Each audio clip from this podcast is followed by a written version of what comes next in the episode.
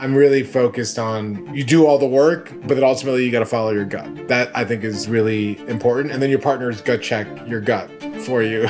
I will say the thing from a deal making standpoint that gets me really excited is when a founder has an insight that is new. And so obviously you want to figure out does the founder have domain expertise? There's something that maybe happened in their life from a personal pain point that this is a very passionate thing for them. And so that's really important that their motivations are genuine.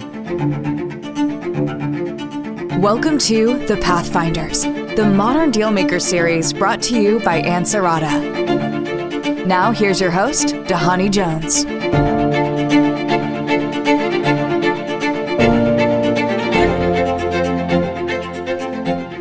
Welcome back, everybody, to the Pathfinders presented by Ansarada. I'm your host, former NFL player, investor, and entrepreneur, Dhani Jones. How do you spot a diamond in the rough? What can you look for in a potential investment that will properly inform you about the future success? Today's guest can help enlighten us. Latif Peracha is general partner at M13, a venture capital firm focused on early stage consumer technology companies. M13 boasts over $900 million of assets under management, and as general partner, Latif manages the overall investing strategy for the firm.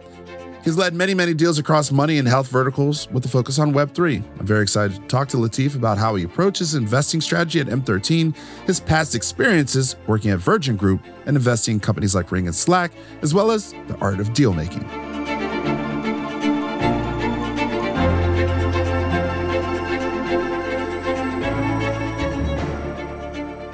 Welcome, Latif.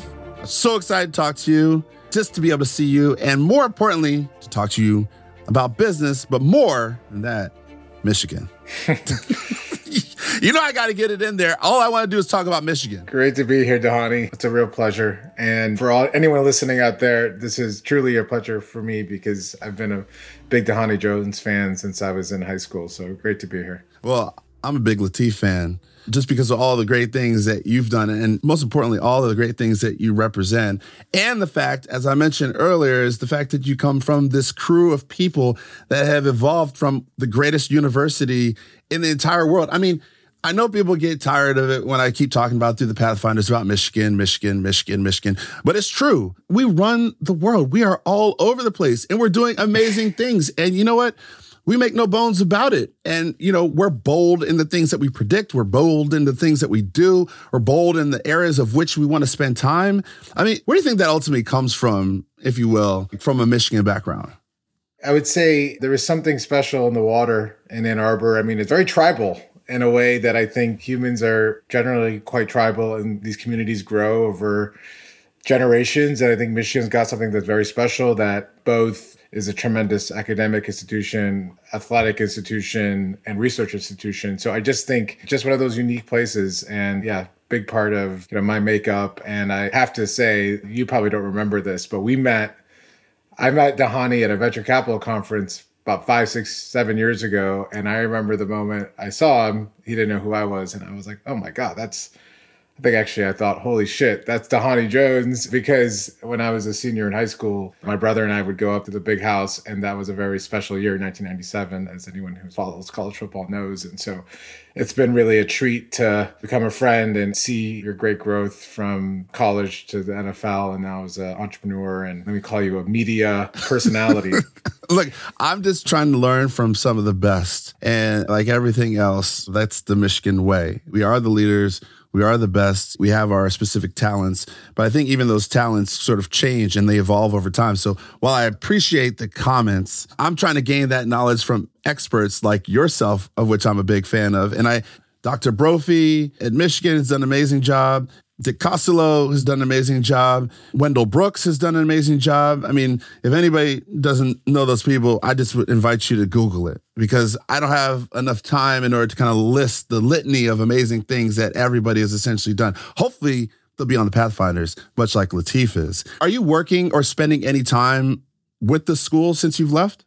Yes, I have actually. I'm on the board of UMSI, which is the School of Information. That's like their data, AI, and, and other areas of advanced technology. So I spend time there a couple times a year. I'm in Ann Arbor for those board meetings. I help mentor some of the students there and also try to provide potentially internships and jobs through our portfolio companies.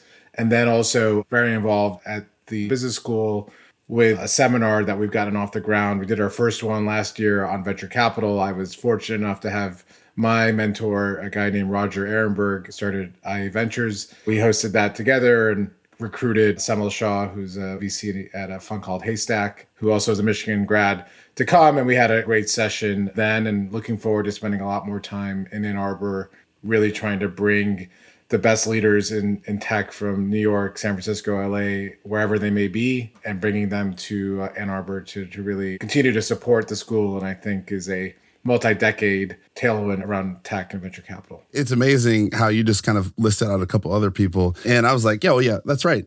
Haystack, Khosla Ventures, IA Ventures, Rob Ehrenberg, who's a good friend as well. The list goes on and on. And, I, I'm just curious, like, as you have progressed through this venture capital world, as you've progressed through the operational world, what is something that really sets you apart at M13 that makes you just so much different? What's that sort of that competitive edge? Because you know, people are right now just kind of going through the list of all the the VC firms that are out there, and they might all have a similar formula. What is different in your ingredients that makes the outcome that much more of a successful meal, so to speak?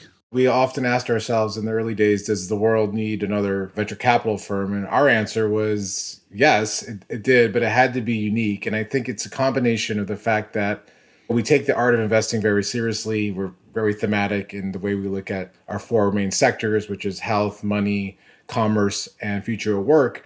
But we also are all operators by background. I to joke, I'm probably got the least operating experience at the firm, but everyone else has definitely built some very good things. But no, we take a very active approach to supporting our portfolio companies, not just as investment leads that sit on boards, but we built something called our propulsion platform, which has world class executives and their full time partners at the firm around brand, data, people, product, and operations. And they come in and they're basically like the executive team that you know no startup can really afford but they get great resources. And then i think really we also are a band of outsiders. No partner at the firm has ever worked at a classic vc and so we kind of look at things with first principles respect the way that the asset class has worked in terms of how you generate returns but at the same time we're able to kind of look at things with fresh eyes and you know not to make a parallel to sports but it's very much a it's been to date a very star driven culture where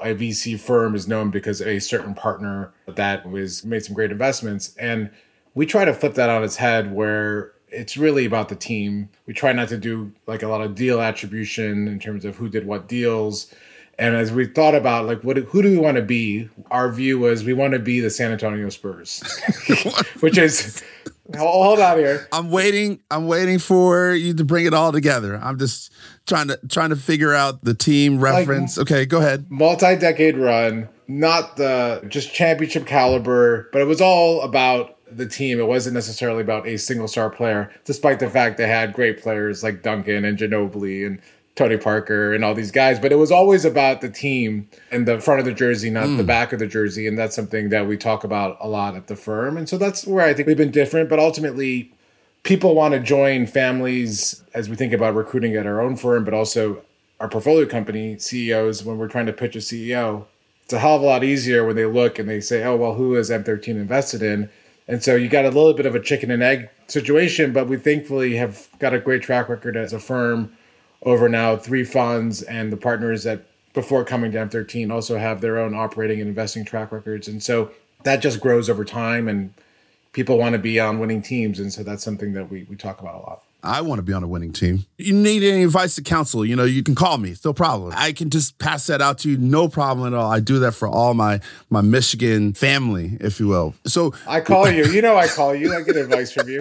I know. But what do you think about this band of outsiders? Not a lot of people necessarily ascribe to this notion of being outside because I think that in a lot of ways, some people, in my opinion, operate under sort of the convenience of normality, right? What's always been done will continue to be done. And it's really hard to kind of change these sort of mental paradigms that one might go through and sort of believe and trust in sort of a new perspective.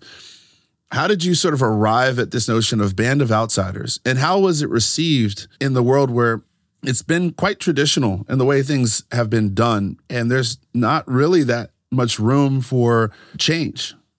Well, we didn't come in purposefully and say, look at us, we're a band of outsiders. I think we kind of observed it over time. What we really felt was that we could service entrepreneurs in a way that was different mm. and that we didn't again we have so much respect for all of our peers i mean there's just tremendously talented investors everywhere but we wanted to create a much more collaborative environment for our entrepreneurs and so instead of latif or dhani being your you know lead investor and sitting on your board and like you can say is, running back and and quarterback or you know you can be the quarterback or you can say middle linebacker like safety. You know we can make we can run with the, the the team analogies. It's perfect. Yeah instead of having just your one quarterback you have access to a much broader set of people at the firm. And i think the founders have appreciated the fact that they know all the partners and they can call on all the partners for advice because you know, my expertise is in a certain area.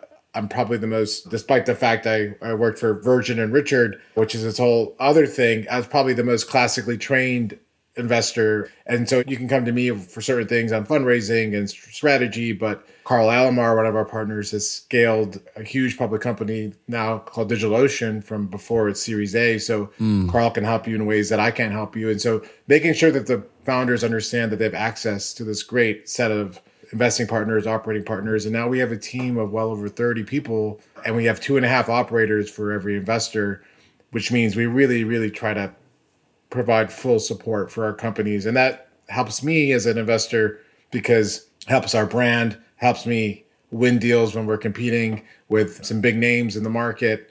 And also, obviously, helps after we make an investment because we give our companies the best shot to succeed. And not all of them succeed. And in fact, the hardest thing I've had to grapple with as an investor, and I think anyone who's in VC has to deal with this. The numbers tell you that like only 30% of deals actually work. So, like, imagine you're going in and everyone's always very optimistic, otherwise, you wouldn't do the deal. But the numbers would suggest that this deal you're about to do isn't going to work. but when they work, they really need to work and they do work. That's why the asset class is so proven. And so that's that's tough because startups go up and down and it takes honestly it takes five six seven years before you truly know that that investment's a good investment because you get to you get to exit and that's what it's all about is distributing capital back to your investors. And so on that continuum there's a lot that goes on and you gotta you gotta stay balanced. You gotta not get too high not get too low and you have to have the right partners around you to, to support you in that journey. And so, as you all have grown the firm, and as you're surrounded by these different CEOs, and everybody kind of takes this, I'd say this like servant leadership, right, mentality towards a lot of the founders. How are you helped in the moment? Right, being the general partner, you're sitting there, and maybe you're not the final decision, but you have a big position to kind of decide yes or no, or kind of put your weight forward how do you sort of align yourself with the CEOs and how do you align yourself with the founders and kind of find yourself in the middle? And how do you sort of tune out the noise, so to speak, right? You're at the free throw line and you got to make your shot. You're not thinking to yourself, you got to be 30%, right? You're thinking to yourself, I got to be 100% because every one of my free throws count. I got to think about myself like Tom Brady on the field. I can't go three for 10. I got to go 10 for 10. You know, I'm a winner. So I'm always curious when you sit at the table, how do you not only filter things out, but also how do you sort of receive certain information and process it as an investor? Well, I'm going to try to take your analogy. I think when I go to the free throw line, I know I'm not going to be 100%. But if I get enough reps in, and that's kind of what you do over a career, you continue to calibrate and you continue to fine tune your form so that I can be a best in class free throw shooter. so I guess try to take this forward 80, 90% is a free throw shooter. I guess maybe in venture, instead of 30, you get a better hit rate, 40 or 50. But the, to me, it's the most important thing is making sure that when we invest in a founder and their vision, which ultimately it's not our vision, we can convince ourselves, but it's their vision and we can have some influence that that vision is big enough to be a very very material mm. business mm. for mm-hmm. us i actually find the worst thing you can do is invest in a company that is successful for the vision that was laid out but it ends up being a small outcome because if you've got 20 positions in a fund, every one of those 20 positions need to be very material potentially to the firm because you know in the back of your mind that because startups are hard, some of them aren't going to work. And so you got to just make sure that you are framing this thing so it's not a hundred or two hundred million dollar outcome we're after. It's a one or two or three billion dollar outcome that we're after. And so it's really about fine tuning the framework by which we look at investments. And then what I'd say is the last 10 years have been pretty good time in venture capital, right? Everything's been up and to the right. We've all seen the last year has been tough mm-hmm. and a lot of companies are struggling to raise money and that was never an issue previously. And so it's a lot more time on portfolio management, managing our founders or working with our founders versus like looking at new investments. I'm looking forward to looking at more new investments going forward. But really, it's making sure that you're sitting with a founder and being honest and saying, you know, sometimes it's worth it to keep going because there's something that we see that gives us reason to believe that the company still has a great chance of being successful. The other side is mm. if it really feels like it's going to be a really tough road, I got to be close enough with you, Dhani, as my CEO, to say, Dhani, you know, this Pathfinders thing is cool, but maybe it's time for the next thing. No, I'm kidding. But like you were talking about an evolution. You're talking about an evolution of opportunity. Yeah. Right. Because sometimes the ground shifts. If there's not enough flex in the house, it falls down. And I think it's important that we have that conversation with the founder to say, yeah, this vision now, based on what we're seeing around us from, you know, your, your competitors to like the way the market is giving new money to you in terms of financings like we have to take all that and make a decision with the founder like should we keep going? And hopefully the answer is yes but sometimes the decision is no and it's sometimes a relief because they feel like they're letting you down. And the reality is it's hard right? And maybe it's time for the next chapter in your journey and a lot of times we'll back that same founder again even if they failed because we still believe in them and so it's become a lot more of a challenging time from just having to have these conversations, but they're really important. So I don't think I've ever asked anybody on the show about failure, right? And I'm thinking about it as a player. I didn't make every tackle, right? I mean, matter of fact, in most sports, if you're 30% on the field, in other words, like three out of every 10 plays you're involved in, you're an all pro. Four out of 10, I mean, come on, think about baseball. If you're batting 300, it's amazing, right? You're an all star. So there's points that you fail as a investor. You never think that you're going to fail. You gave yourself one free throw out of those 10. But as you think, or how do you process this notion of, a failure?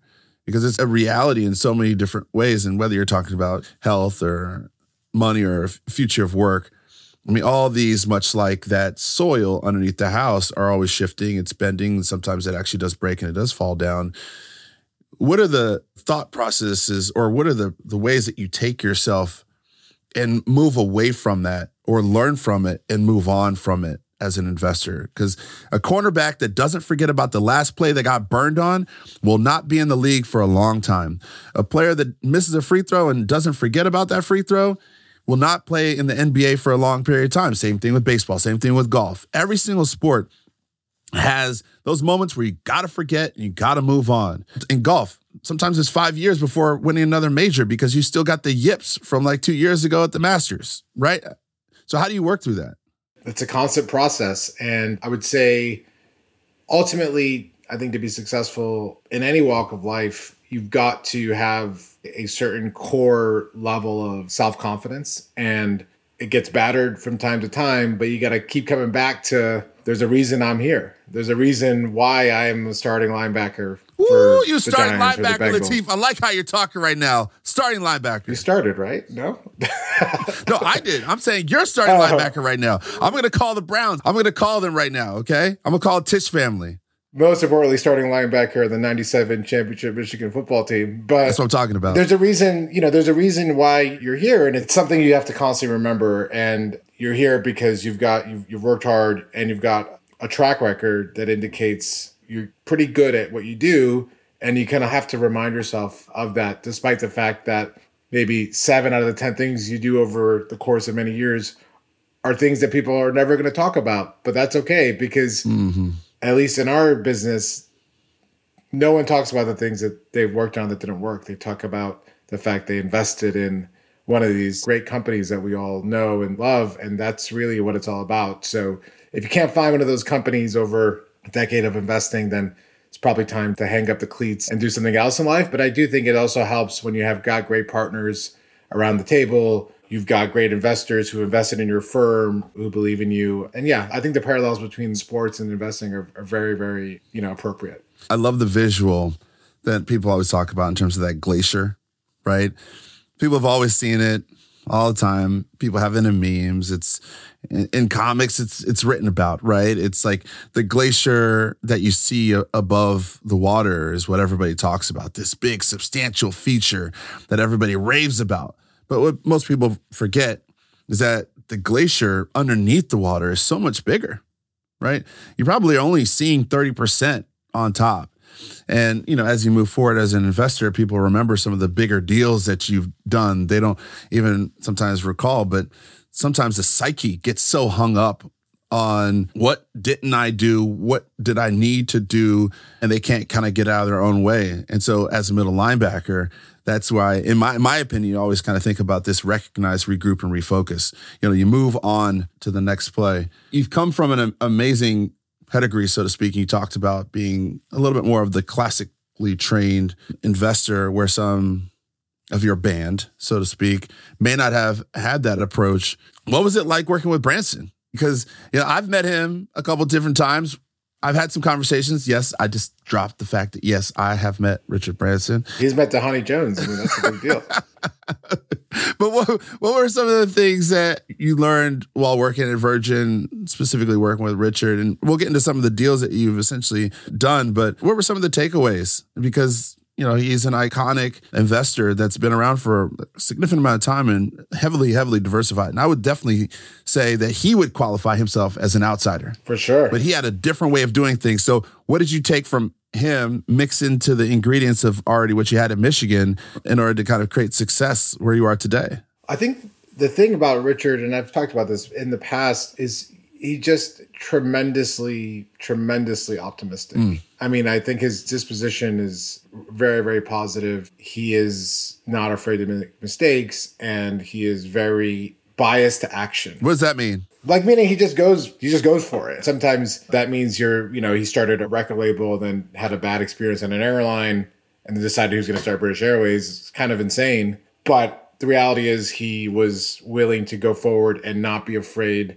to fail, even if starting an airline's capital intensive and you've got, you know, all, you know, how are you going to get gates and how are you going to do all these, how are you going to get a plane? Like all these things that he just worked through. And it's just a old, old example, but he's kind of carried that forward through his career. And I think he was always smart enough to surround himself with people that were like, he would always joke around that he was Dr. Yes and everyone else was like Dr. No mm. around him because there was that tension that made sure that you had a good balance of people that were you know, aggressive and optimistic with people that were really thinking about diversification and being conservative and all these things as you think about his capital and growing Virgin Group.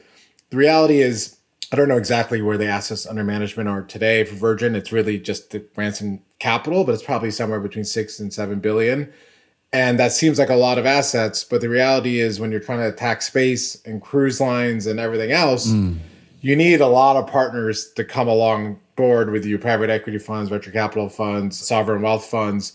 And if you didn't deliver great returns for those investors, that would dry up. And so Virgin has been amazing at doing that over 40, 50 years and created several billion dollar companies from scratch. So I would take from him just bias to action. It's something that I've really worked on. Even my partners at M13, I learned so much from Carter and Courtney and everybody really, but Carter in particular it's just such a bias to action and just kind of goes where I can kind of sometimes get stuck in my own head and my own thoughts. And I think that there's a, there's a balance there. The last thing I'd say about Richard is he, even whatever, he's in his 70s now, he knows he's made it, but there's a part of him that's still hungry. Mm. He's definitely still kind of like vying for those companies that are ahead of him and for Virgin. And, and I think there's that chip on his shoulder that kind of is just his DNA. And I think a lot of successful people like him have that. It's not, I had a great exit, so now I'm just going to sit on my island, which he does, but but but he's very aggressive. He's very aggressive thinking about the world from his island and moving things around and flying around and really attacking every day. And so So that's kind of the stuff I would say very inspirational, honestly, working with him. And he's still a mentor and a friend, and he's been an investor in all of our funds since I left Virgin, which has been great to hopefully make him a, bit more money and keep that keep that close relationship. And in that bias to action during the time that you were with Virgin Group, you know, you had a lot of success, right? Ring and Slack and some other companies, and maybe one that even went to outer space. And so, two questions. One being like, what allowed you to see success in those companies, right? You know, when you looked at them, what were the key determining factors why you said yes? You raised your hand, even when maybe he might have pushed back and said no. What led to your conviction, or what are your principles of conviction that leads you to a yes? Yeah, so Virgin Galactic's always been his baby long before I was at Virgin, so I'm not going to take credit for seeing anything there. We were all along for the ride with Richard on that one. It was really about managing the capital and how much it needed and making sure honestly we could still do other things besides Galactic. On Ring, I would say and that was really probably the most important deal while I was at Virgin for me because it led me to M13 because kind of for the first time I hmm. realized mm. that was what I wanted to do, which was invest in purely invest in startups as much as I enjoyed all the Virgin companies I got a chance to work on. Carter and Courtney started M13 were seed investors in Ring and I got to know them through that whole deal and through the founder, this guy named Jamie Siminoff who would actually be a great person for you to talk to as well on, on this show. Maybe we'll take a note of that. Yes, thank you. Uh, yeah, so Jamie's uh, you know a close friend of mine to this day, and I think uh, there's a, there's a well known story about how that all came together. But I I spent an afternoon with him in Santa Monica on a weekend. Both of us had fairly low expectations of where this meeting was going to go because it was a security business, a doorbell business, and I walked out of there a couple hours later with tremendous conviction. I think ultimately it's about the biggest single most important thing is the founder because every single company and Ring had its ups and downs. Every single company is going to go through a really tough time, and Jamie was just he had something very special around his tremendous self belief, his bias to action, his ability to be. He also was incredibly paranoid about competition.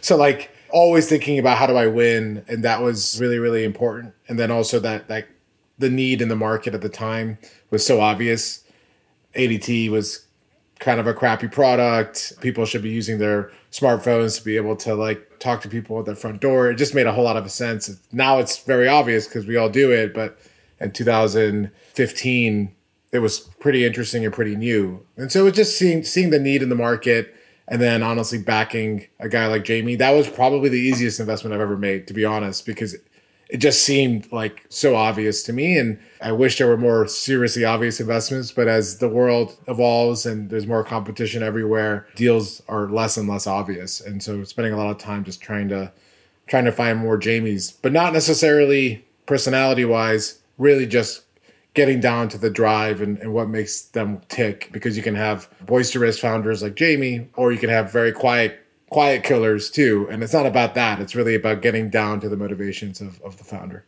Have there been any deals that you've seen that have spurned that deal making mindset that you have into saying, I really want to do this, but something's holding me back from it?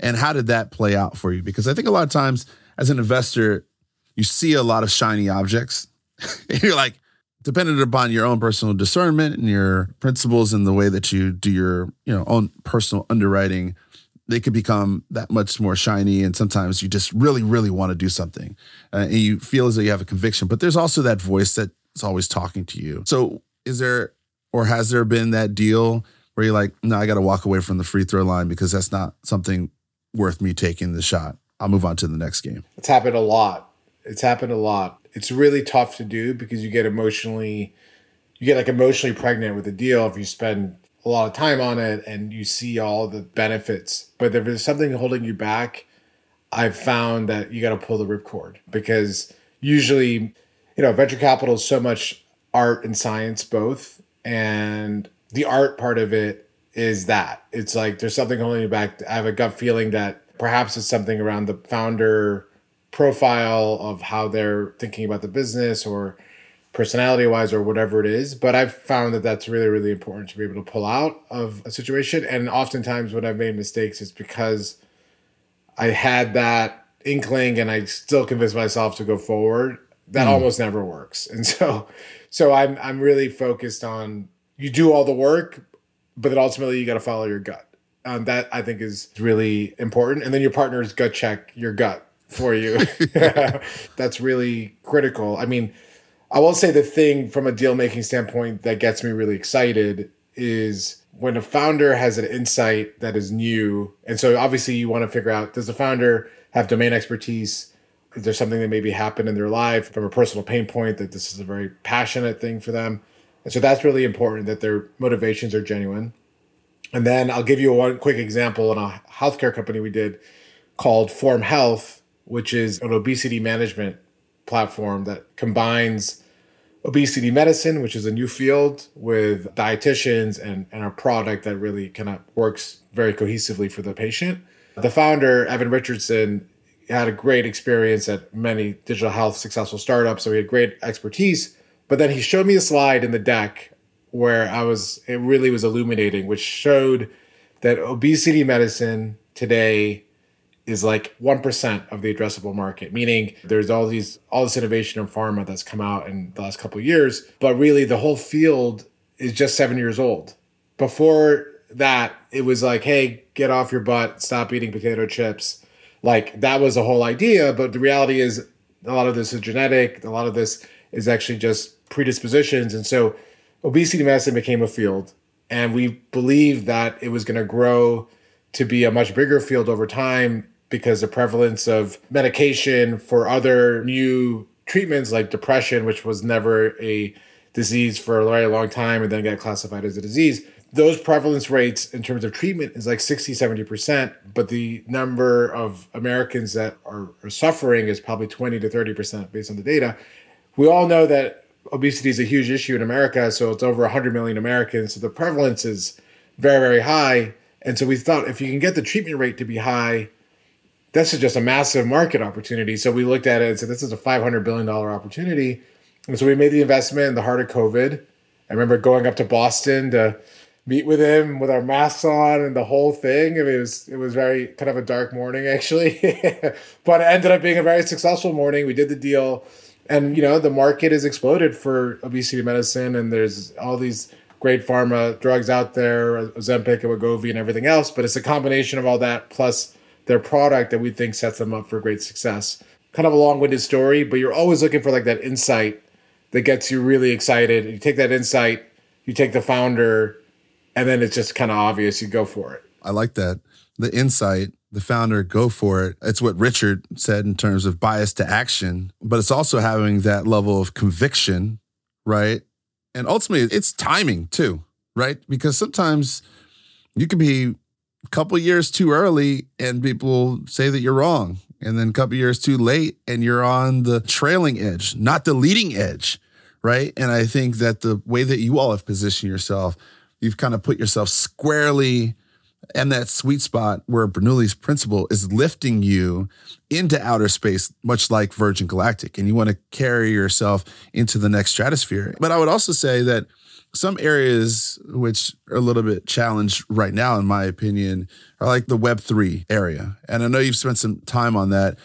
But as you think about the blockchain space and the volatility of that part of the market, and as you think about some of the things that you're doing in terms of health and money and future of work, how does that all commingle, in your opinion? Right. And how do you sort of arrive at this future state where you have enough elevation to kind of continue on in your trajectory as a company? Well, we try not to follow the crowd. And so, as a principle, and so we don't look at ourselves as a tourist in any one market. And the Web3 and crypto strategy for the firm is one that I've driven a lot of. And actually, my my first deal in 2019 when I when I joined was in a company called Lightning Labs, which makes Bitcoin faster and cheaper to use for transactions and for moving Bitcoin and actually now non Bitcoin assets around the world. When we did that deal, Bitcoin was probably at 3,000 and like that market was not one that people were paying tremendous attention to. Mm. We made an investment and then a follow on investment shortly after that. And then the market exploded across that whole sector in terms of interest and money and hype and all these things and some utility like nfts actually were a pretty cool initial use case actually the first initial use case was actually the movement of money but then second one i think were nfts and now the, the market has gone super quiet again and i think if you look at these things there's a classic thing called the gartner hype cycle in new technologies where you know things peak and then there's this what's called a trough of disillusionment where things kind of get really quiet and the market shrinks and then it comes rising back and it finds its equilibrium. I think we're somewhere in that trough right now, which again, as an investor, is a very interesting time to continue to look at the market. And so long as to your other point on timing, that trough doesn't last so long that you bleed out. You got to watch these things. I mean, our view is that that market is actually still incredibly attractive and we will continue to invest and we'll continue to be thoughtful about it. And you didn't ask me this, and I don't know if it's going to be true, but my crystal ball tells me it's just rates come down towards the end of this year, and 2024, 2025 will be you know very interesting years for for the Web three market. And now that AI is become such a hot topic. It's going through its own hype cycle. But what's really cool about AI is mm-hmm. actually the use cases are obvious, like search and personal assistance and all these things that we can touch and feel. So I think the pressure is on for the Web3 market to start to really drive much more clear utility to users and i think we're we're, we're close and so we're, we're excited to follow that through. So have you ever brokered a deal in the metaverse?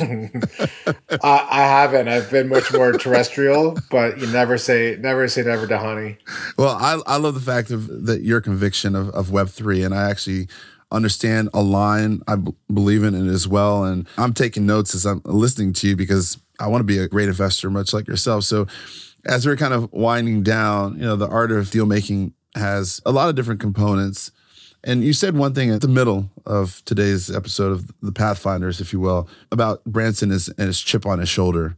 You've referenced a little bit in terms of like, you know, you do things a little bit different at M13.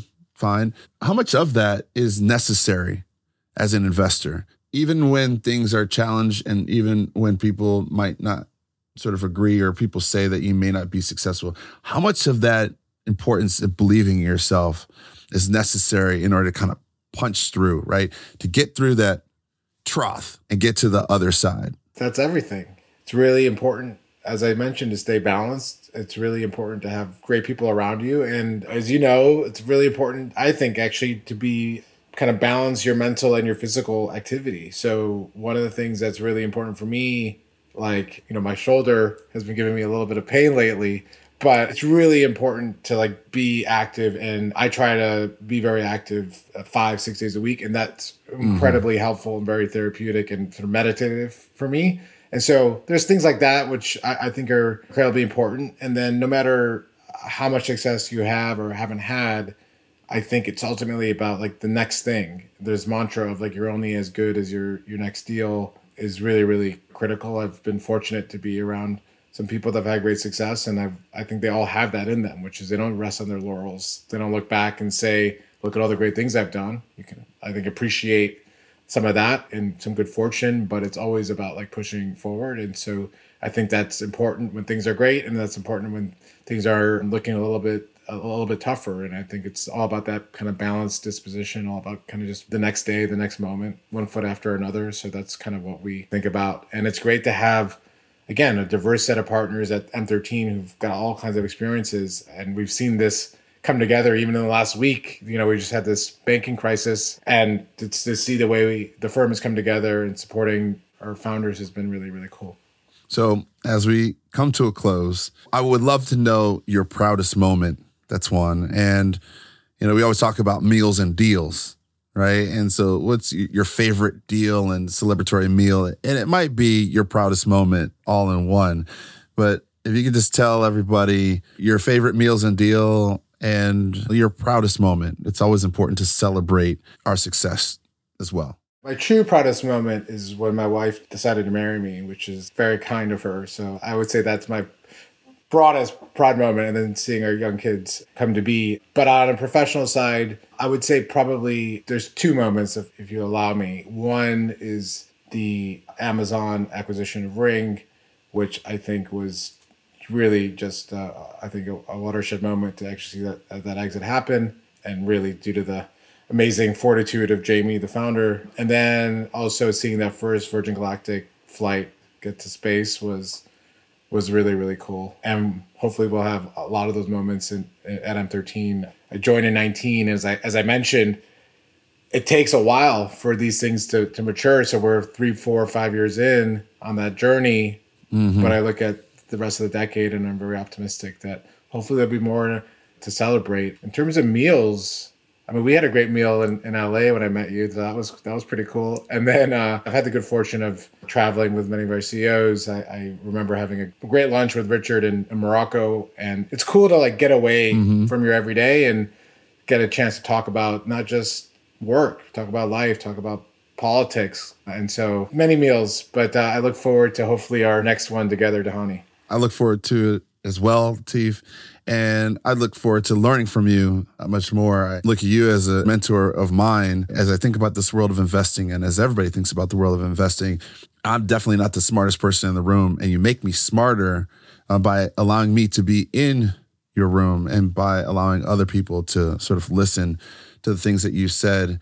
And you said a lot of important stuff, inclusive of making sure you have that balanced mind, make sure you take care of yourself, make sure you spend time with good people outside the box thinking is really important. Having those CEOs around the table that may align but may not align with you is also very important. And I think this bias to action is really critical. A lot of times people have their feet in the mud and they refuse to move forward. You've moved forward. M13 has moved forward and has become incredibly successful because of you. So thank you for joining our show. Latif Peracha, everybody.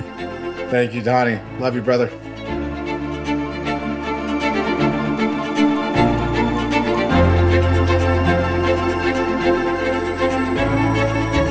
Special thanks again to Latif Peracha for being with us today to discuss investing strategy and so much more. If you're enjoying the Pathfinders, please make sure to leave a review so more people can find this show. Until next time, I'm Dhani Jones, and this has been the Pathfinders, presented by Ansarada.